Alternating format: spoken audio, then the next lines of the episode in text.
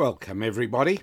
And you are listening to the Rabbi Daniel Lapin Show, where I, your rabbi, reveal how the world really works. And not only do I reveal how the world really works, but uh, I also remind you that the more that things change, the more we need to depend upon those things that never change. And one of the things that never changes is that science is a wonderful means of understanding what things do and why they do it. But science is an inexorably appalling thing for predicting how people behave and why they do. That's a really important thing to remember. And the development of quasi scientific areas like psychiatry and psychology have come up with all kinds of very interesting things, but they don't fundamentally change the basic truth which is that science is excellent at telling us all about how things behave and why they behave that way, but appalling at telling us why humans behave in certain ways and what those ways are. Now, when a large number of human beings coalesce and combine and start behaving in unison with one another, uh, what you have is what could be called a mob. And now, all of a sudden, the behavior of that new creature is very much predictable. Very interesting. Every single individual person, each and every one of us, unique and individualistic, but put us together in a group and allow the group to acquire certain mob characteristics and if you've ever been in a crowd like that, then you get a little bit of a sense of what it's like. Um, if you've ever been in the, the street of a revolution, uh, whether it is in Asia or whether it's in the Arab world, but if, if you are somebody who has been amidst, then you felt it, it's palpable, then you know you are in the midst of an animal with its with its own strange way. Uh, the the surging and seething masses of humanity surrounding you uh, become terrifying if you haven't yet completely joined in. Another place you get it to a much less frightening degree, of course, can be at a sports event, a football match, and you're in the crowd and there's 50,000 people there and the excitement because of the way the scoring has gone the excitement is through the roof. And the the cheering and you will find yourself doing things you would never do if you were home with your family or together with a few friends after work. You wouldn't behave in those ways. But the impact of the crowd does cause us to undergo certain changes. And in the same way that a um, uh, an organism is made up of many cells, so it is that this organism called a mob is made up of many cells, namely you and me and all of us in the mob, and then its behavior becomes fairly predictable because it's no longer a human being, it is a new kind of creature, it is an animal. And uh, it's important to understand that, obviously, because as I touched on last week, uh, part of what is happening not only in the United States of America, but worldwide with respect to the coronavirus, is in fact um, mob behavior. And you find this already now in the United States. Many people who um, are not endangering anybody else, but are simply not doing what their neighbors or friends think they should be doing, are being shamed uh, on social media, in uh, in stores, and elsewhere, because the mob has totally and completely bought into everything, the worst possible nightmares regarding the scenario. So, um, again, with a proviso that, yes, I, I know, of course, I am not in the epidemiological field. I don't know much about epidemics. I know even less about pandemics. Um, and I, uh, I'm not a doctor, but I am applying not education and only a little intelligence and a lot of wisdom, I think. So let's first of all um, just try and put things into perspective, shall we? In the 2017 to 2018 winter flu season, um, do you know how many flu deaths there were in the United States? Uh, well, um, let's look at the January to March period. Over 15,000. That's right, 15,000 deaths. Um, and possibly more uh, because the total for the year was 61,000, most of them concentrated in the winter months.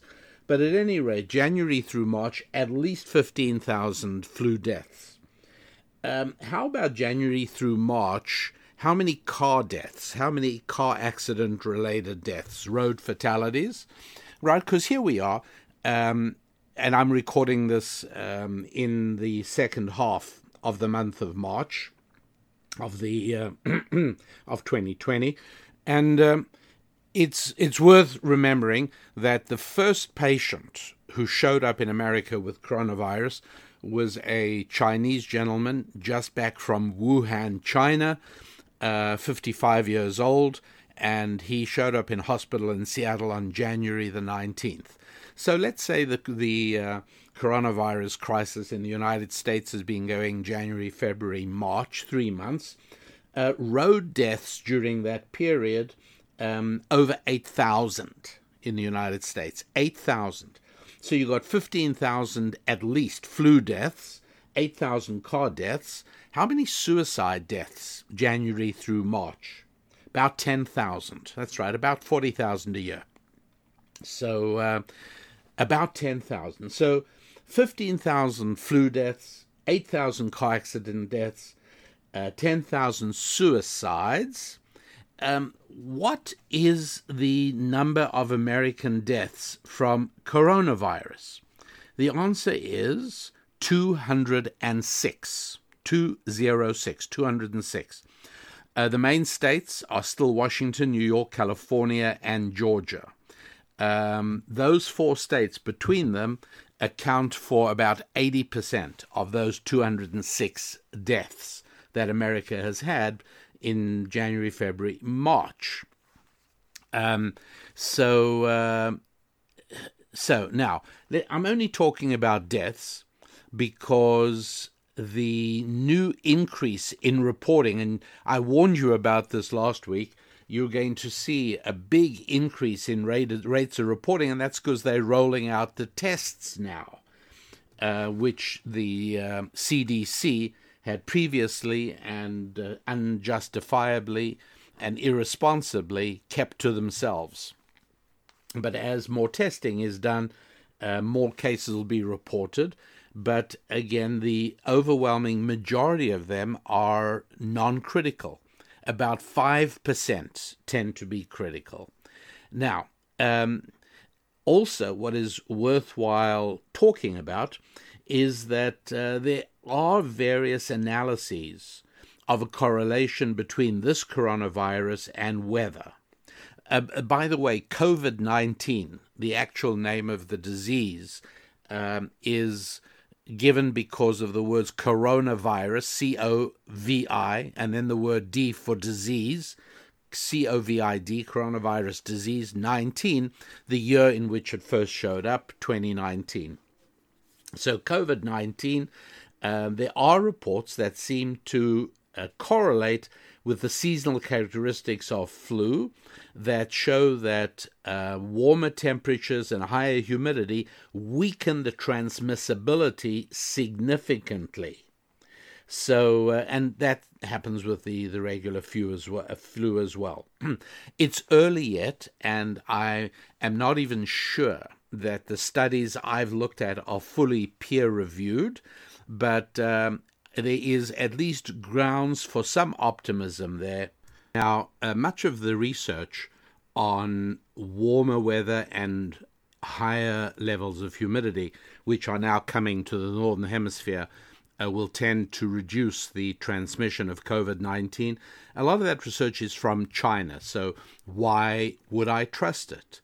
Uh, well, first of all, let's just take a, a, bit of a closer look at it. Um, there's several studies, and uh, uh, they have all examined the effect of weather on the spread of this virus. And uh, the Chinese researchers looked at 100 different Chinese cities that have each had more than 40 cases of COVID 19 in during this first quarter of 2020. And um, and apparently, the methodology of the studies um, has been highly regarded by uh, American um, scholars as well. Um, the, the, the, they have generally commended the studies accounting for gross domestic product per capita, uh, which normalizes the difference in healthcare facilities and the normalizations for population density. Uh, the papers all show that the direct impacts of air temperature and humidity levels can be plainly seen in the severity of the outbreaks during the earlier stages of the virus spread. To me, that is very good news. now, why am I giving credence to a Chinese study? Well, I'll tell you why. The, the general um, approach taken by the mob is that this has come from a seafood market in Wuhan, China. Uh, the problem is that the first patient in the state of Washington in mid January never set foot in that market at all. Number one. Number two, it's been associated with bats along with earlier flu strains we've seen in this country, and uh, they don't sell bats in that particular uh, seafood market. So, what else is a possibility? Um, well, I'll tell you. Let me first of all just go back to a New York Times, uh, and the uh, the paper I'm holding in my hand is uh, December the twentieth, two thousand and seventeen. Uh, so a little over two years ago. Okay. Uh, on page 12 of the main section, you'll see a headline story a federal ban on making lethal viruses is lifted. To just make sure that, that that is clear, what it's now saying is that in December 2017, the New York Times reports that the government that had previously prohibited laboratories working on enhancing the fatality, the lethal aspect of viruses, um, were stopped from working, but then in December 20, 2017, uh, they are allowed to resume work on lethal viruses. By the way, the picture accompanying the article uh, says a colorized electron micrograph of the coronavirus that causes Middle East respiratory syndrome or MERS federal officials ended a moratorium imposed on funding research that alters viruses like this to become more lethal. And um, and so now work can proceed, says the head of the national NIH, National Institute of Health, and they are working on finding more lethal. Now, why on earth would they want to do that? Well, I will explain uh, in a moment. But first of all, just a few more things from this article. Um, in 2014, federal funding was halted, October 2014, to make three viruses more dangerous flu, MERS, and SARS.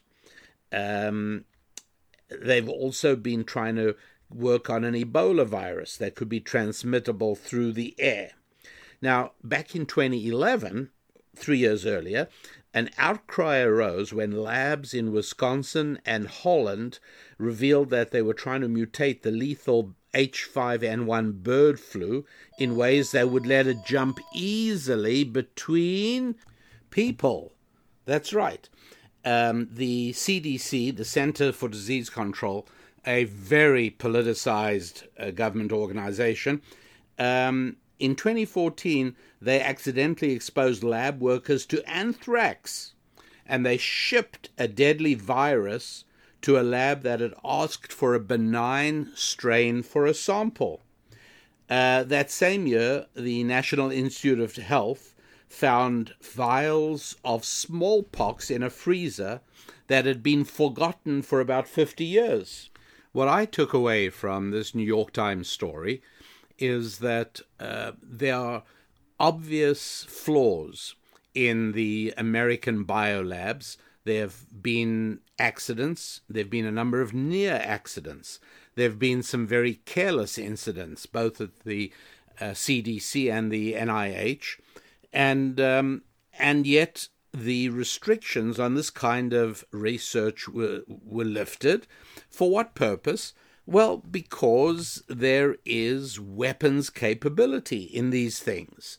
And uh, and although they they say, well, there's also as you do research into making these things more lethal, we're also discovering things that are useful for health. But that's not the prime purpose. The prime purpose is that these labs um, are in contract to the Department of Defense. I mean, that's pretty straightforward. And whether it should be that way or not, I'm not discussing at the moment. All I'm saying is that if America has uh, labs whose purpose is to try and produce more virulent strains of dangerous diseases, uh, what do you think the chances are that China has such a place? And guess what? You'd be exactly right. Turns out that there is, in all of China, there is only one lab that does this kind of research. And guess where it's located? In the city of Wuhan. That's right. China's only level 4 microbiology lab that can handle deadly viruses is um, part of the Wuhan Institute of Virology. Now, okay, why am I telling you all of this? because I think that China is probably the source of the most useful information on uh, on some of these problems, the coronavirus. Um, and it's really funny to hear some of the social justice warriors and the woke pundits pretending that the biggest problem facing America at the moment is that the president is calling this the China virus. Like, oh, this racism. I mean, can you believe it? This has to stop. This is almost on a parallel, I think, is it not, with uh, news reports that just came out, and again being jumped on by the, the whole left side of the media um, let me quote Though medical facilities may soon become overtaxed for everyone, the coronavirus pandemic has shed light on how transgender people's care can be treated as non essential. And I emphasize non essential because the news report I'm reading from has the words non essential in quotation marks. For transgender and gender non-conforming people, gender affirming surgeries are life altering procedures which for many can greatly reduce gender dysphoria and improve quality of life. But in the midst of the COVID 19 pandemic, trans communities are being flooded with reports of postponed and cancelled surgeries, leading to enormous stress and disappointment on top of a global health crisis. And this underscores a common experience among trans people seeking medical care, etc., etc., that nobody takes their needs seriously. And that is uh, more of the same. Uh, suffice it, I think, to say, though, that uh, something is going to need to be done about the uh, attitude towards China. I think the president is really the first leader ever to begin saying, stop this kid gloves treatment of China. Uh, the the real problem in the coming years is China. It has been China for a long time, and in spite of the fact that the left's fixation on Putin and Russia uh, no, frankly, me personally, I'm absolutely fine with President Vladimir Putin changing the Russian constitution to allow him to remain head of Russia till 2036. You know what? It's been stable, things are quiet, it's under control, and uh, and that's just fine. I, as you know, I've spoken about this for four years already. I don't see Russia as the big problem. In many ways, I see Russia as really a rather natural ally of the United States at the present time. But China is really a different story. Uh, the Chinese handling of the early days of their outbreak in Wuhan uh, was completely irresponsible, and and nobody's saying anything. Uh, what is more, a number of the previous uh, bad flu epidemics that have come have also come out of China. In general, there appears to be uh, a, an unhelpful approach. China flagrantly lied to the World Health Organization in November or December on this, and the WHO, being an arm of the United Nations, not surprisingly, just bought into that and accepted it. And uh, the internationalization of of coronavirus could absolutely have been stopped had China been forthright from the outset. Why were they not forthright from the outset? Probably because this virus did not originate from the market, although even that is um, is kind of interesting as you know, ordinarily, um, and this is less so in the United States these days, but animals used to be used extensively in lab testing for absolutely everything. And the, the rules, which I think were probably followed in the United States and most of the Western world, are that when the animal dies uh, at the end of the test or during the test, whenever it is, uh, the animal is um, cremated, incinerated, right? The carcass is burnt. Um, in China, there have been a number of cases where they have caught workers at labs selling the animals, the dead animals, on the meat markets. so, uh, what's there to say? I mean, my goodness. So, so primitive is the security at their labs that some of the workers actually managed to get carcasses out and sold on the meat markets. And again, uh, I've obtained um, actual reports of these cases that transpired. It, it's just extraordinary. But uh, quite apart from that, to me personally, it would seem that the the simplest explanation using the principle of Occam's razor first of all, try the simplest explanation. The simplest explanation for the emergence of coronavirus in Wuhan, China, is not the market, but is, is the Wuhan Virological Institute.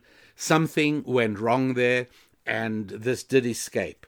Just the the emergency meeting that was held very quickly in Beijing, where uh, Xi Jinping spoke about the need to contain the coronavirus and set up a system to prevent similar epidemics in the future. I'm just reading some of those statements. Um, and he actually used phrases like, a national system to control biosecurity risks must be put in place to protect the people's health because lab safety is a national security issue. Um, lab safety, what did that have to do with this? Well, I think it is quite possible that it had a great deal to do with that. Um, the Chinese Ministry of Science and Technology during this period released a directive called quote instructions on strengthening biosecurity management in microbiology labs that handle advanced viruses like the novel coronavirus um, to me that sounds as if they're basically saying hello, this thing we're all suffering from. And when these statements were made, it hadn't yet spread out of the country. So um, uh, I also saw a report that a Major General Chen Wei, who is the Communist Army, the Chinese Communist Army top expert on bio warfare, um, was sent to Wuhan to help contain the outbreak at the end of January. The top biological warfare guy in the Chinese army is involved? Apparently, yes. So um, I do suspect that the coronavirus originated not by some accident and not by the food market, but actually by an accident at the biolabs. In other words, if since uh, December 2017, the United States of America has got biolabs working on producing more virulent strains of various diseases and making them more easily transmissible between people, then why on earth wouldn't China have the same thing to a far greater extent? And of course they do. And um, and so I wouldn't be at all surprised that Chinese know how on this may be way ahead of ours, maybe way ahead of everybody's. Uh, if they've been working on weaponizing it, and coronavirus is one of the things that, that got out, um, yeah, uh, they probably know a whole lot about it. Coupled with that is something which I'm sure you all know already uh, from the same sources I do, which is that uh, a very high proportion of our medications are manufactured in China. So uh, there's a lot of know how there. And that is why, if Chinese studies at Chinese universities are claiming a strong correlation between warmer weather and higher uh, humidity and a drop in transmissibility, then I am very much inclined to take that seriously and I think, as I said, I feel uh, very confident. I feel good about this, knowing that, yes, uh, I think we probably are going to see a decline in this fairly soon, which is just as well, because the fact is that we cannot carry on on this level of uh, disruption for very much longer. So please disregard uh, things you hear the mayor of New York made a foolish statement, the governor of California made a foolish statement, and thousands of other politicians made equally foolish statements. Uh, having, you know, this is going to be for many, many months, going to be 18 months long, etc. No, it won't, because um, the the simple reality is, and and this is the main point I wanted to discuss in this podcast. The main point is that economic stress creates as much death as do um, the viruses. Okay, so um, the University of Chicago has a very interesting study, and I think I can put my hand on it fairly quickly. Well, if I can't, I'll be able to find it, but I did have it in front of me, and that is a study showing that um, uh, the death rate increase among the unemployed is very serious. Unemployment causes an increase in death rate. That's a serious thing. Uh, this whole crisis is causing a drop in charitable contributions to organizations that take care of the homeless and medical organizations. Uh, the um, uh, the rise in suicides has been noted. When economic stress happens, uh, it is very, very unhealthy. How many people will die of that? Well, I think a whole lot more than the 206 souls we've lost so far to coronavirus. Here's the problem the problem is that some deaths are visible immediately and others are concealed by chains of circumstance and passage of time. And so when you have a, a coronavirus leaking out of a lab or spreading in a population, then it's very easy for politicians to um, seek credit for immediate response to this unacceptable emergency. But um, it takes a lot more wisdom and a lot more statesmanship to say, wait a second, on this hand, I've got deaths due to coronavirus. On this hand, I've got deaths that are going to be the inevitable result of the economic decline. For one thing, you know, people say, oh, we need more ventilators, we need more masks. Look, do you know what it takes to manufacture something as simple as a pencil?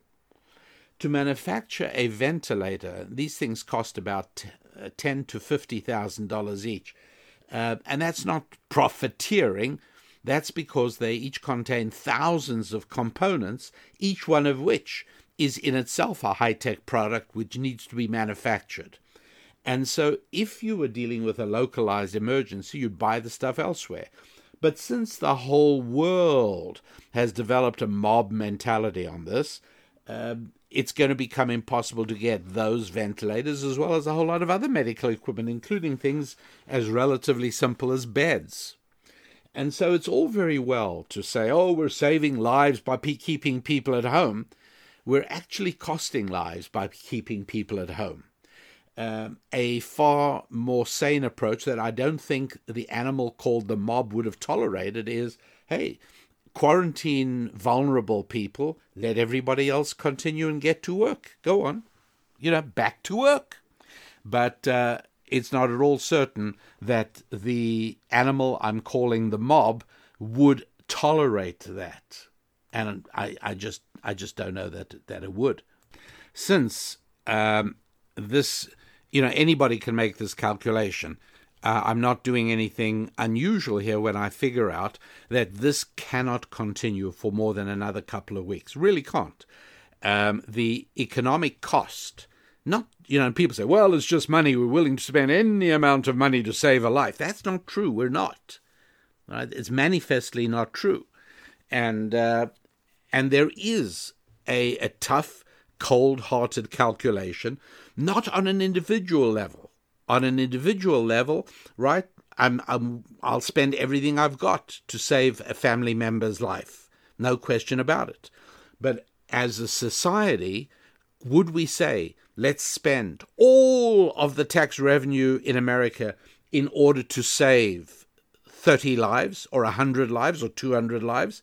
The answer is no. Nobody, nobody in in in any position of responsibility would recommend doing that, and so uh, within a short space of time, expect to see authorities realizing that this is unacceptable. It's just it's untenable. It can't work. It is going to result in greater loss of life over a period of time. Admittedly, it's not as dramatic, it's not as immediate, but it is just as real and it will be um, just as significant. So expect to see uh, that realization and at the same time a drop in the transmission and growth rate in the disease, um, a drop in the death rate, and generally speaking, a gradual begin to return to some level of normality much sooner than everyone is telling you. Just remember the mob is doing the thinking at the moment. The mob is reacting just like a wild animal is reacting, not thoughtfully, not with any deliberation, and not with any eye on long term good. That is simply not happening at all. So, yeah, every death is a tragedy to the family members, to the loved ones. But on a national level, we can't live as if every death is a national tragedy. It isn't. let's let's be honest about that. Uh, in the first quarter of this year, January through March, about 703,375 Americans are going to die or have died between January, beginning of January, end of March. Those three months, uh, nearly three quarters of a million of Americans die. Um, illness, uh, suicide, car accidents, and old age. Right? That's that's a reality. Uh, it's not a national calamity. It's a reality, and in that context, 206 uh, deaths, 206 deaths from uh, corona um, is a a reality. It's a t- statistic, and um, there is no reason to believe that it is going to uh, continue climbing meteorically and uh, and becoming this huge calamity that's going to overwhelm the hospitals. Um, just remember that the animal has a tendency towards that kind of thinking. The animal that is the mob has a tendency in that direction. Uh, this is very much the kind of uh, thinking you would have during um, the student um, drama of the 1960s, 1968 through 1970. And again, from people who lived through that time, I have heard how intoxicating it was, and that is exactly the right word.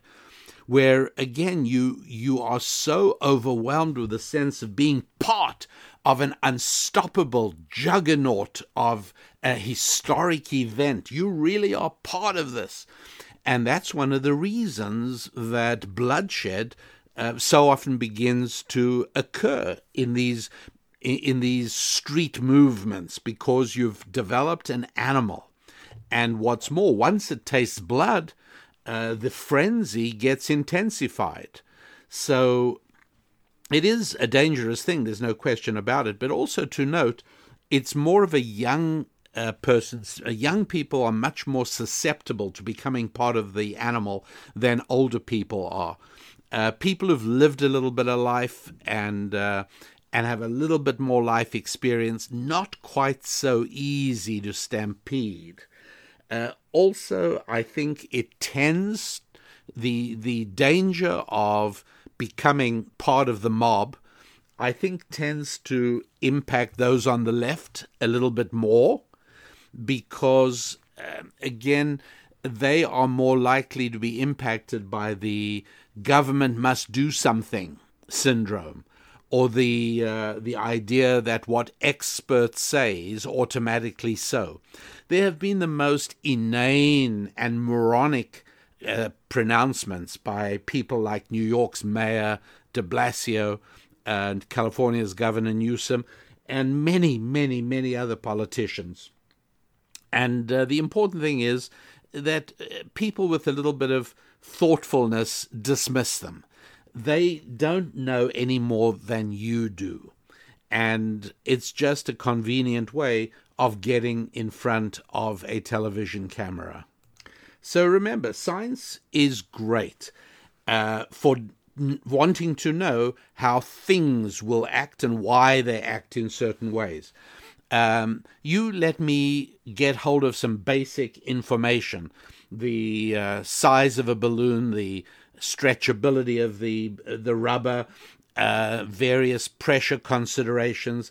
Fill the balloon with helium, let it go, and I will be able to tell you the altitude it'll reach before it bursts. Because as the balloon ascends into the atmosphere, the pressure drops. As you know, that's why uh, passenger airliners are pressurized, because the pressure, air pressure at 30,000 feet, is a lot less than air pressure at sea level. And the balloon, feeling that, will expand. And at a certain point, it'll burst. I can predict it and I can tell you. Um, have you ever noticed how the water coming out of your kitchen faucet or your bathroom faucet, it starts out as a fairly wide diameter stream, and then as it falls down, it gets narrower and narrower. And if you have enough of a drop, it'll eventually become droplets. It'll separate. I can tell you exactly why that happens, right? There's a simple scientific explanation. Each water particle accelerates in its fall by the by the force of gravity, and since the each um, slice of water in the column of falling water is falling a little faster than the one above it, that means there's going to be more space between it and the one above it. And unless it fills that with water, and the only way to do that is to reduce the diameter of the fall so as the length of the fall can be expanded to fill up the space left by the more rapidly falling lower water it's it's beautiful, it's elegant, it's true, it's simple, and it, it predicts many many other things that allows us to know about fluid flow in, in a number of other contexts. Um, take make make some model cars. Let me know something about the sloping surface we put them on. Paint them all different colors. Let me measure the friction at the wheel bearings, and let me measure their weight and I will predict which one will hit the bottom of the ramp first. And there's no question about it. That is what will happen. Uh, because science can predict the behavior of things. Now, as soon as you turn that into full size racing cars and you put drivers behind the wheel, now, although I can measure weight and friction and engine power and weight to power, power to weight ratios, I cannot predict who's going to win the race. You know why? Because each driver is going to be willing to accept a different level of risk. Every driver has his own level of determination to win the race. Um, I can measure Olympic athletes. I can measure their weight and their muscle mass, and I can measure uh, their um, the, the shoes they're wearing, and I can measure all of those things to the point where I know everything about them, including their metabolism. Do I know which one's going to win? No, because the ability to endure pain and to drive your muscles one little bit more. That's a spiritual power. Science is useless when it comes to measuring spiritual impact. And uh, that's why I say that even fields that attempt to be quasi scientific, psychiatry, psychology, and economics. All of them fail in the basic test of being able to predict and understand human behavior because we are driven far more by our souls than we are by our bodies. So science may know everything it needs to know about our bodies, and science can predict and understand everything about bodies but nothing at all about souls. And so science predicts people not well at all, things very well, but how about mobs? When it comes to mobs, we're back to science because mobs are not people, they're, they're animals. A mob is one huge multi legged animal, multi headed, multi armed animal, but it must be seen as one animal. And uh, and that is exactly what it is that we're dealing with here. Now, here's the thing um, I don't think that it's helpful to spend all of today's show speaking about coronavirus. I don't believe so. So, what I'm going to do is now let you enjoy a short piece I did on history. Uh, here's what happened I was going to co host a cruise in the Mediterranean with Glenn Beck and with David Barton um, and with Bill O'Reilly um, in coming up very soon. It has, of course, like everything else, been cancelled. They had asked me to prepare for the people who uh, uh, who had uh, purchased tickets for the cruise to provide a uh, a little history perspective on certain aspects of Israel. Uh, and these were going to be put on an MP3 player and given to each passenger. Uh, that, of course, at the moment is not happening. But what I'm going to do is I'm going to take the first of these, and what I focused on was um, modern Israel, how Israel came about, and more interestingly to me, the role of Christians around the world in the development of what's called Zionism, and which resulted in the founding of the State of Israel in May 1948. But the history of this goes back into the 1900s, excuse me, into the 1800s, into the 19th century. And uh, there were some really remarkable people involved in all of this. So I'm going to give you a little bit of an insight into that. I hope you enjoy this little piece.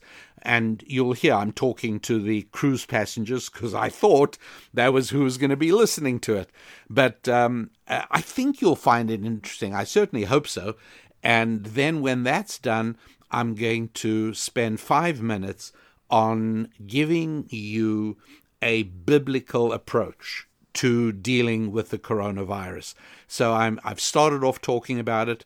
I'm going to give you the body of a talk on Israel, and I'm going to wrap up again with a biblical approach to uh, these days that we are all going through right now. And I'm I'm hoping all in all that this will be both an enjoyable an interesting and a useful podcast. So let's go over now to uh, the story of Israel. Hello, everybody. I'm Rabbi Daniel Lapin, and, and I hope you're having an absolutely wonderful time on this trip. And I want to add a few things that I hope will enhance uh, the travels for you. And I'm hoping also that the uh, material I impart to you now uh, is going to be of a nature that you're not yet fully familiar with. I certainly hope so, because otherwise, this is a very complicated system to bore you to death. But um, you know, we we all know the the various stories of the early days of the Jewish state. Um, the various aliyahs, the various immigration waves uh, from the oppressed uh, places in Europe where Jews had suffered for centuries. And, um, and they came to the land and they built kibbutzim and they turned swampland into productive agricultural areas. And they proved that, yes, Jews could be farmers and um, and they fought off the Arabs. And I mean, everybody knows that in May 1948, literally within minutes of the world's agreement, the formation of the State of Israel, uh, the surrounding Arab armies immediately launched an attack which was uh, expected to wipe out this nation before it even existed for a week. And uh, as a matter of fact, the rest of the world also thought that, uh, well, nice try, we gave it our best, but the Arabs are not going to go for it, and they are going to now, now wipe out this nation. And the dreams of a Jewish homeland will subside for another thousand years. And yes, there, there really were people who thought that. Well, uh, in 1948, the um, tiny group of people making up the state of Israel uh, won. They actually won that war of independence. Amazing. Uh, and the War of Independence was not uh, something that resulted in the Declaration of Independence, right? Unlike in the United States of America, in Israel, the Declaration of Independence from the United Nations and the uh, and David Ben Gurion came about, and that's what launched the war. Uh, that was an intolerable. What Jews living in Israel said the Arab world out of the question, and uh, so it was. And this so it continued until 1957, and then there was another war, the Sinai War, and so it continued until 1967 when on the holiest day of the Jewish year, Yom Kippur, the Day of Atonement, when all the soldiers, uh, virtually everyone is in synagogue, uh, the Arabs launched the Yom Kippur War. And so it was. What they didn't know was that there was a secret system of summoning everybody in synagogue to their army posts. And what they didn't know was that the Air Force had been practicing for years uh, on how to deliver a preemptive strike because without that, um, Arab bombers were going to literally level Jerusalem and Tel Aviv. Um, I was in Israel at the time, I have to tell you, and I remember uh, graves being dug, huge mass graves being dug in parks in Jerusalem and Tel Aviv, and we were all very grim about it. I was I was a kid, I was young at the time, but I remember it, and there was this grim atmosphere. We all know that uh, the Torah doesn't allow mass graves, excepting under these circumstances.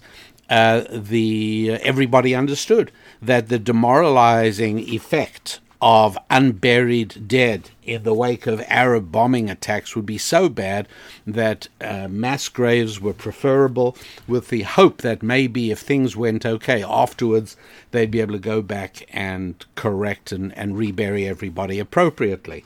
And then uh, came the miracle of the Six Day War. It was all over and uh, and everybody celebrated and everybody thought how wonderful. And then came 1973, and another war launched by the Arab armies, and so it goes until finally it reached the point where many Israelis um, do not say when will there be peace. They accept that this is the condition. This is how it is.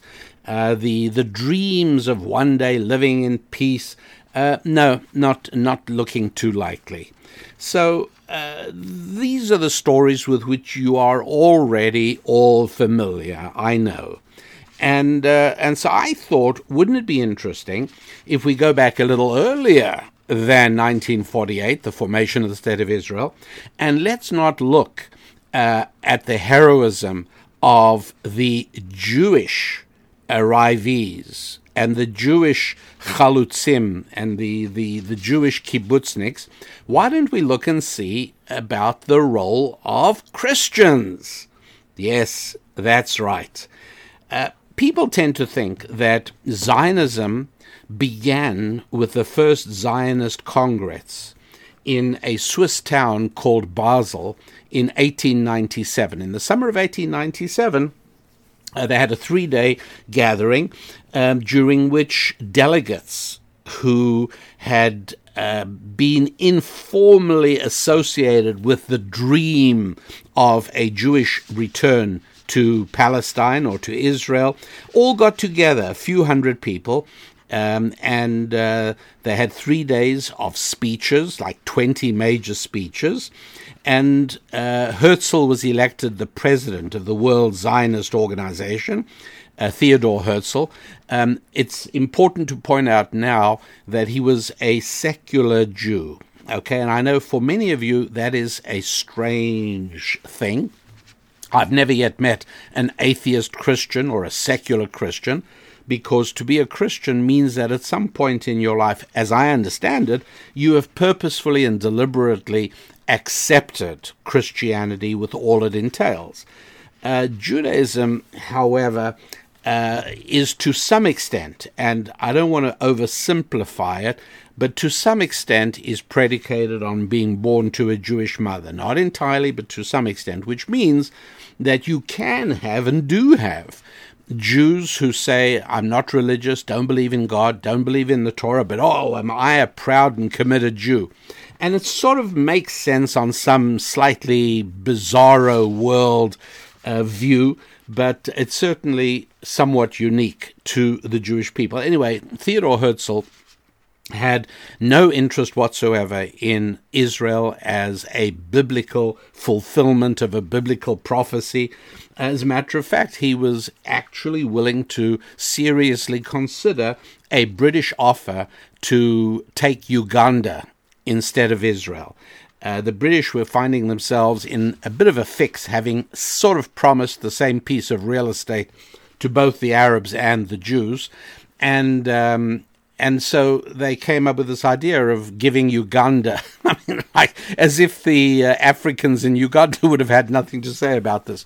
Um, Theodore uh, Theodore um, uh, Herzl actually was willing to go along with that. To him, it didn't matter. He was looking for a political refuge. He was looking for a place where Jews tormented by uh, extremely oppressive anti Semitism in Russia, a place they could find and go. Uganda was as good as a place in the Middle East, it didn't much matter. Uh, and it's important to, to understand that as we move along with the story. So, uh, the delegates of these three days in 1897 in Switzerland, they formalized the goals of the Zionist movement, a Jewish homeland in, the, in Palestine. They adopted the song Hatikva, the Hope, uh, as the anthem of Zionism. And here is where I find the story starting to get very interesting. Uh, there were 10 Christian guests invited to attend the Congress. And uh, I'm just going to take a, a, quick look at two of them. One was a guy called Henry Dunant. Henry Dunant was a, banker from Switzerland. He was a local guy, and he had begun to advocate passionately for an international body uh, to care for wounded soldiers. That's right. Think about it. 1897, right? The Red Cross didn't exist yet. And Henry Dunant um, he had been a Christian missionary. He was as a banker, but he was deeply religious, and uh, his biblical beliefs um, added fervor to everything he did.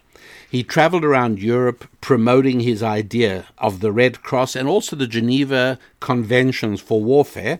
And uh, he actually pulled it off, the Geneva Conventions. And that's why I think they're in Switzerland, because Henry Dunant was a Swiss guy, and the Red Cross based there as well. And Henry Dunant attended that first Zionist Congress. By the way, he got the very first Nobel Peace Prize for his efforts uh, in 1901. And that might have been the first and last time that anybody worthy actually got the Nobel Peace Prize. Um, he uh, had begun, round about the middle of the century, he had begun um, pushing and speaking and lecturing and promoting and advocating for the return of Jews to Palestine. And he actually established an organization called um, the International Society for the Renewal of the Orient. His call for the establishment of a Jewish colony in Palestine um, led Theodore Herzl into this direction. In other words, Henry Dunant was so influential, so well known, his efforts were so well publicized that um, he actually stimulated uh, um, Herzl in his thinking. Um, Herzl was the very first person to use the term Christian Zionist, and Herzl used it with reference to Henry Dunant, the Swiss banker. And um, and he personally invited Dunant to attend that first Zionist Congress. Somebody else who was invited to that first Zionist Congress was another strongly committed Bible believing Christian called Reverend William Hechler, H E C H L E R. William Hechler uh, was with the British Embassy in Vienna, and he had read um, um, Theodor Herzl's book called Judenstaat, the Jewish State. Uh, uh, Herzl was was Austrian. He wrote in German, and uh, and in a in a few minutes, I'm going to tell you how Churchill, excuse me, how Herzl came to write the Jewish State, how he came to write that book. Uh, once again, it was Christian Zionists in America that launched his concept of the book and the entire political movement. Um, so uh, he- uh, William Hechler came across Herzl's book, The Jewish State, and he became um, an enormously influential and deeply committed uh, associate, friend, helper, advocate for um, Theodore Herzl, and um, uh, in Herzl's diary, which makes fascinating reading, he records his first meeting with Reverend William Hechler. and uh, and this is what he writes. Hechler declares my movement to be a biblical one, but I proceed only rationally in all points. And there again we see uh, my observation from a little bit earlier that Herzl had zero religion. He probably didn't know much about the Bible. He cared less, and he was not in any way in any kind of relationship with God. Um, and and he said, you know, look, I, I appreciate Reverend William Hechler, uh, and it's kind of interesting. He thinks my movement is biblical, but of course, I'm just doing this for rational reasons. Um, William Hechler, who you know, being a, uh, a diplomat in in Vienna, uh, was an influential guy, and so he introduced Herzl to top people, like, by the way, Germany's Kaiser Wilhelm II, and um, and so Hechler walked uh, Herzl into the court of Kaiser Wilhelm II, and as you can imagine um, this was enormously important, not because uh, Herzl and Hechler changed Kaiser Wilhelm's mind on anything necessarily, and I don't think history records any response from the Kaiser other than a polite reception. But what's so important is that for the first time, Jews around the world said, hey, you know what? Um, this guy, Herzl, may be onto something it's a funny thing, my friends, but uh, we Jews uh, tend to be more impressed with our fellow Jews when people who are not Jewish respect them and value them. It's a funny thing, but uh, that seems to be how it goes. And so Herzl, who had been pretty much ignored up to that point in the Jewish community, uh, many people thought he was uh, causing trouble. He was starting drawing attention to the Jewish people. Looked like he was rabble rousing, and and in general, you know, people's experience with European governments for several centuries already was such that you really did best by lying low and trying not to draw any attention to yourself. So many, many Jews were quite uncomfortable with Herzl's loud proclamation of the need for a Jewish state in Palestine. But once he uh, was known to have had an audience with Kaiser Wilhelm, who, by the way, at that point uh, was Kaiser Wilhelm was was viewed fondly, as you know, many many Jews uh, served faithfully and honorably in Kaiser Wilhelm's army in World War One. Uh, this is long before Hitler, and uh, Germans felt very, excuse me, Jews felt very at home in Germany. And if Germany's Kaiser Wilhelm acknowledged the role of Theodor Herzl, wow, well, all of a sudden, uh, Herzl became a celebrity within the Jewish community.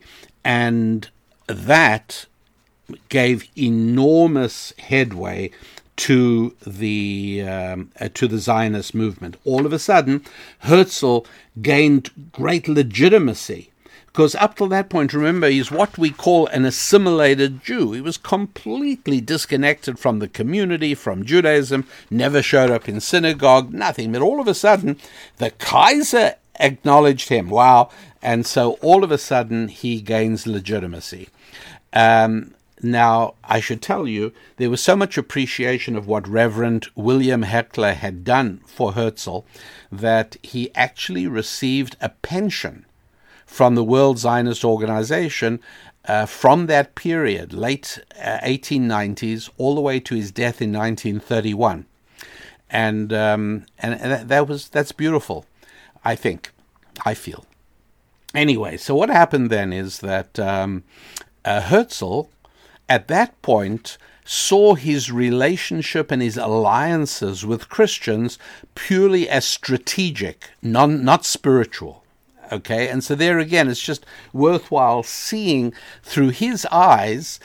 Uh, he simply couldn't relate to the fact that Christian support for Zionism um, was rooted in the Bible. It, for him, it, it didn't register. He just couldn't compute that. And so, but he welcomed the alliance with Christians, but he saw it as strategic, not spiritual. Uh, the Christian Zionists, however, uh, people like the two I've spoken about, and there were another eight Christian Zionists at the conference, and many, many, many more uh, behind the scenes, their perspective on uh, Zionism was entirely based on a reading of the Bible. Um, you know, Zechariah, I mean, full of references to uh, nations of the world joining with Israel.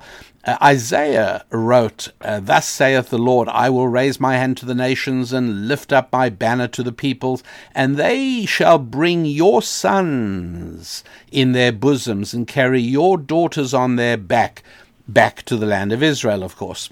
Um, and many, many verses like that, which uh, influenced and not only obviously generations of Jews, but more importantly, Christians saw these verses as um, as as having real meaning, right? Like every part of the Bible, and and therefore uh, mandating their need to get involved in this movement of Jewish Zionism, which, as I'm going to show you, many people think began with the World Zionist Congress in uh, 1897, but I'm going to show you it goes all the way back to the beginning of the 19th century, and by the way, earlier as well. It can be traced back all the way to even England, uh, among the group of people who later um, moved to the United States in the 17th century. Uh, it, it was already evident there. But for the purposes of this discussion, uh, I'm just going to take it back to the early 1800s, the beginning of the 19th century, which in itself I think is really news for most people. uh, who are not aware that, first of all, uh, Christian Zionism was enormously influential and very much part of the entire story of the return of Jews to Israel in 1948. Um, and that it didn't start in 48, it didn't even start in 1897, but it started very much earlier. So uh, let's leave this discussion right here and we'll pick up in the next one from this point moving onwards. Thanks so much for your participation. Thanks for your friendship.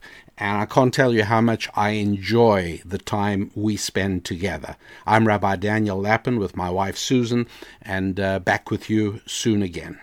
Okay, there you are, and I, I do hope that you enjoyed that, or at least found it interesting and enjoyed it, maybe ideally. And um, it made me want to also explain something that I again touched on last week.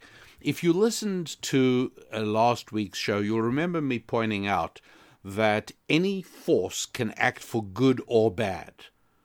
All right? And the more powerful the force is potentially for good, that's how powerful it can also be for bad. A, a bicycle doesn't take you very far or very fast, but if a bolt falls off a bicycle, the worst that can happen is that uh, you'll skin your knee. A jet airliner can take a lot of people very far, very fast, but the downside is if the bolt falls off that, the results could be calamitous. And so, positive and negative. I've been focusing on the negative aspect of what I call the mob, or what Elias Canetti called the crowd. Uh, but there is a positive part to it as well, which we have to bear in mind.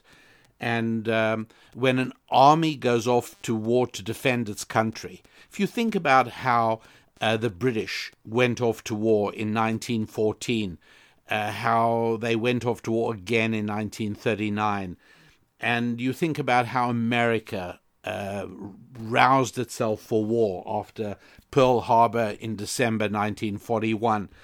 Uh, the fact that men can bond together and form these incredibly close relationships with the people with whom they serve and be willing to undertake all levels of danger and peril in order to be part of this crowd.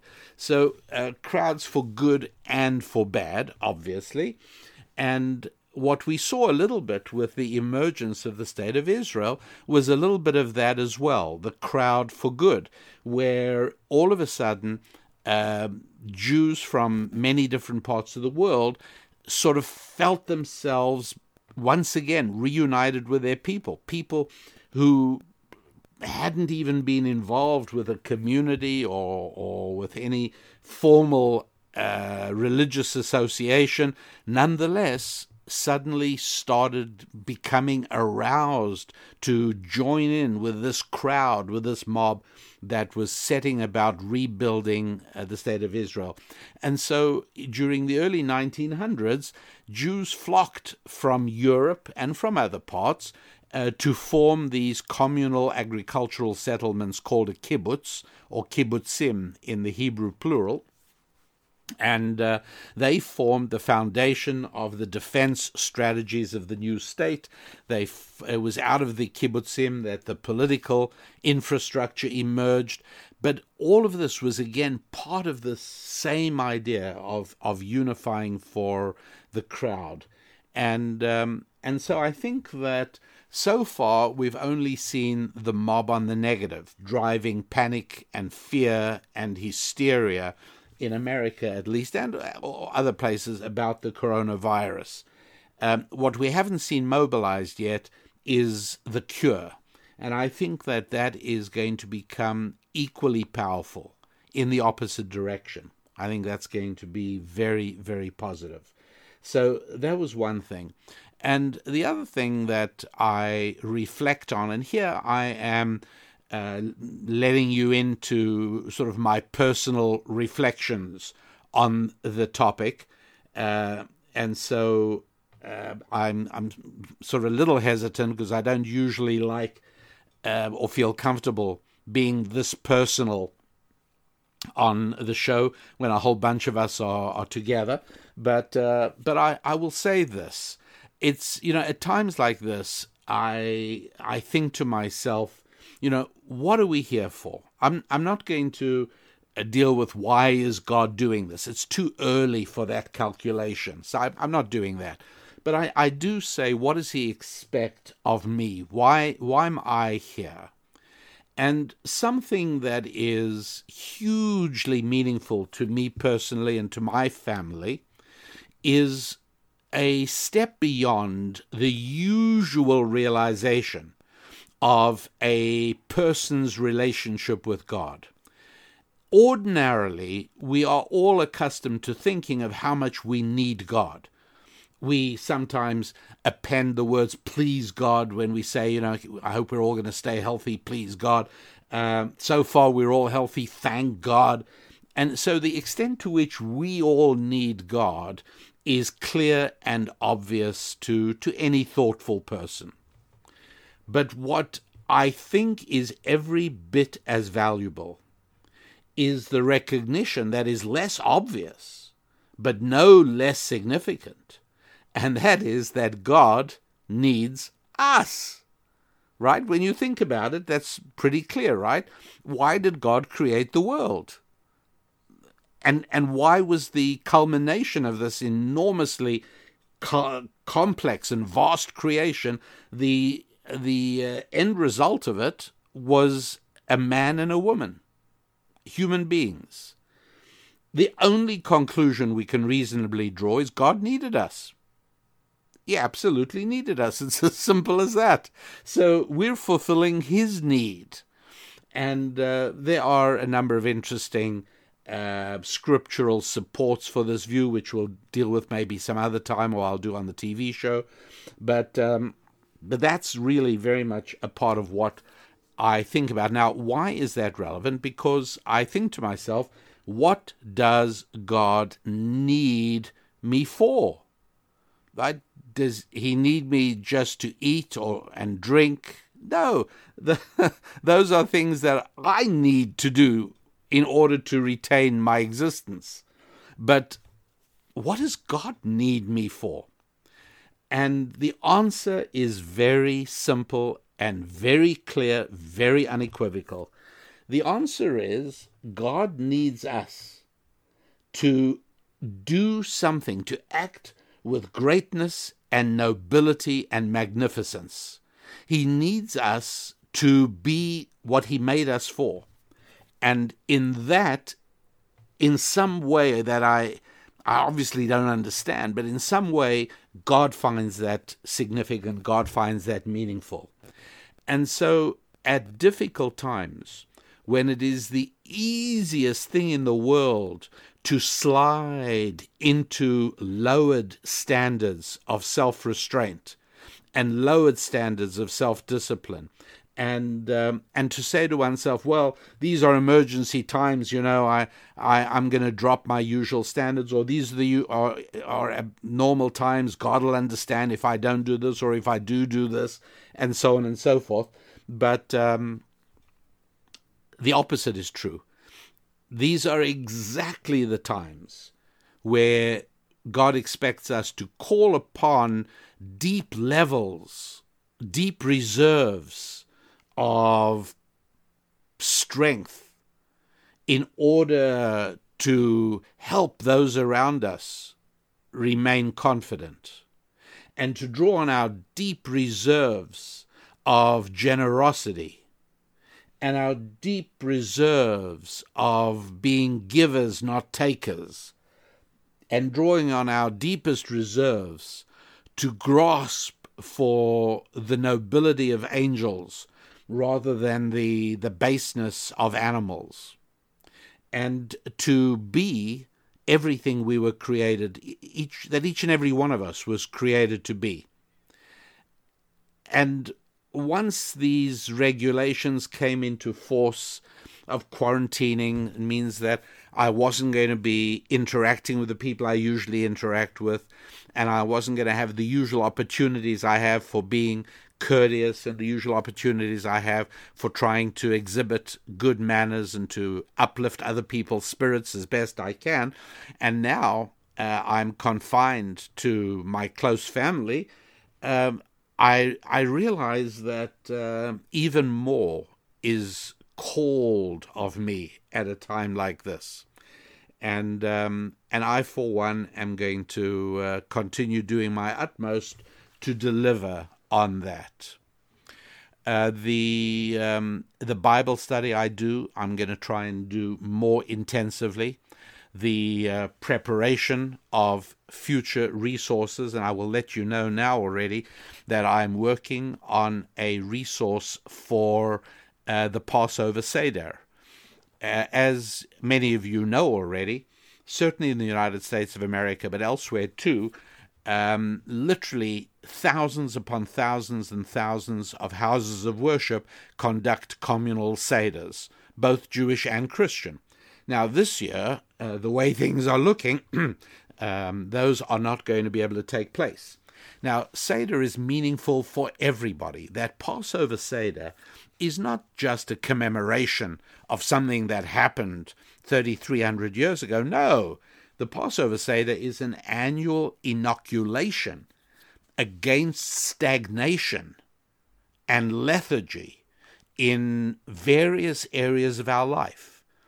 And that annual inoculation of experiencing the Passover Seder keeps us in good shape. And I started thinking, what about all those folks who were going to go to a Seder at their synagogue or at their church, and now they're not going to be able to do that.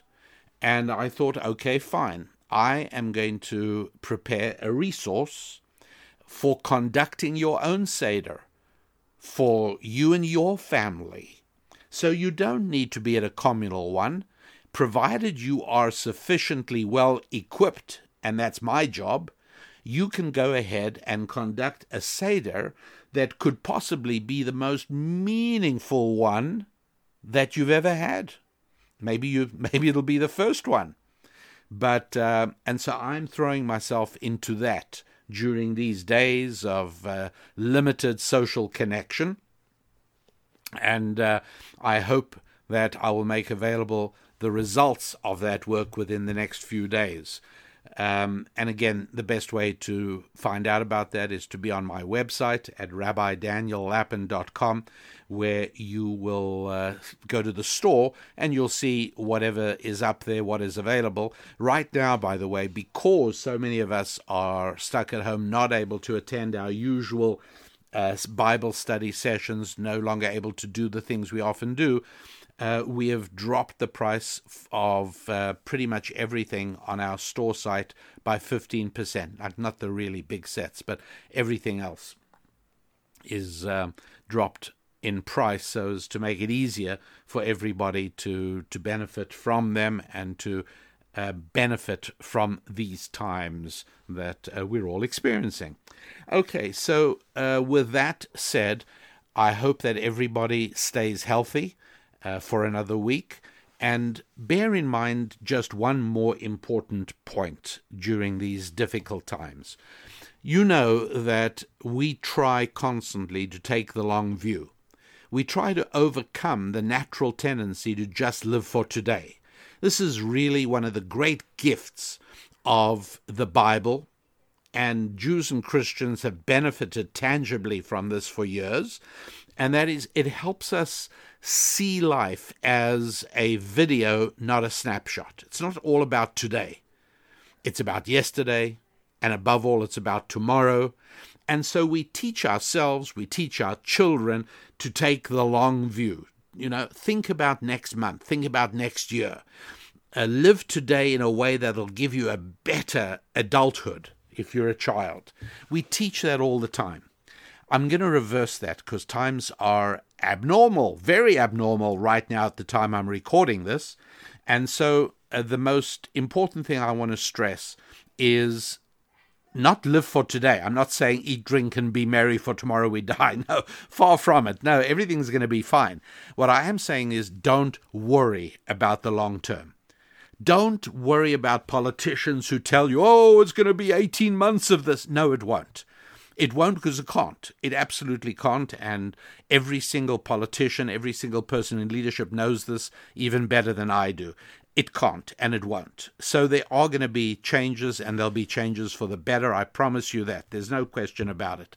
But um, if you only focus on, oh, I can't take another week of this at home with the children, I can't take an. Listen, did you get through today? Are you getting through today? Pat on your back. Well done. And get a good night's sleep, and tomorrow is another day. You deal with it day by day. Don't think about how am I going to manage. Um, don't think to yourself, what is going to happen? Is my company going to continue paying me for the next six months of this?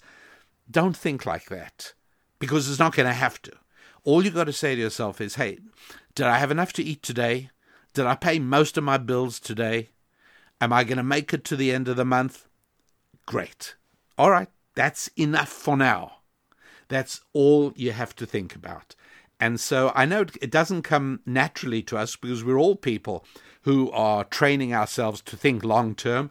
But for this, this is so abnormal that you have to think short term. As I say, not in terms of nothing matters, so therefore, you know, we're not going to last. No, no, not like that. No, on the contrary, that um, each day is its own triumph, and all we got to do is get through tomorrow.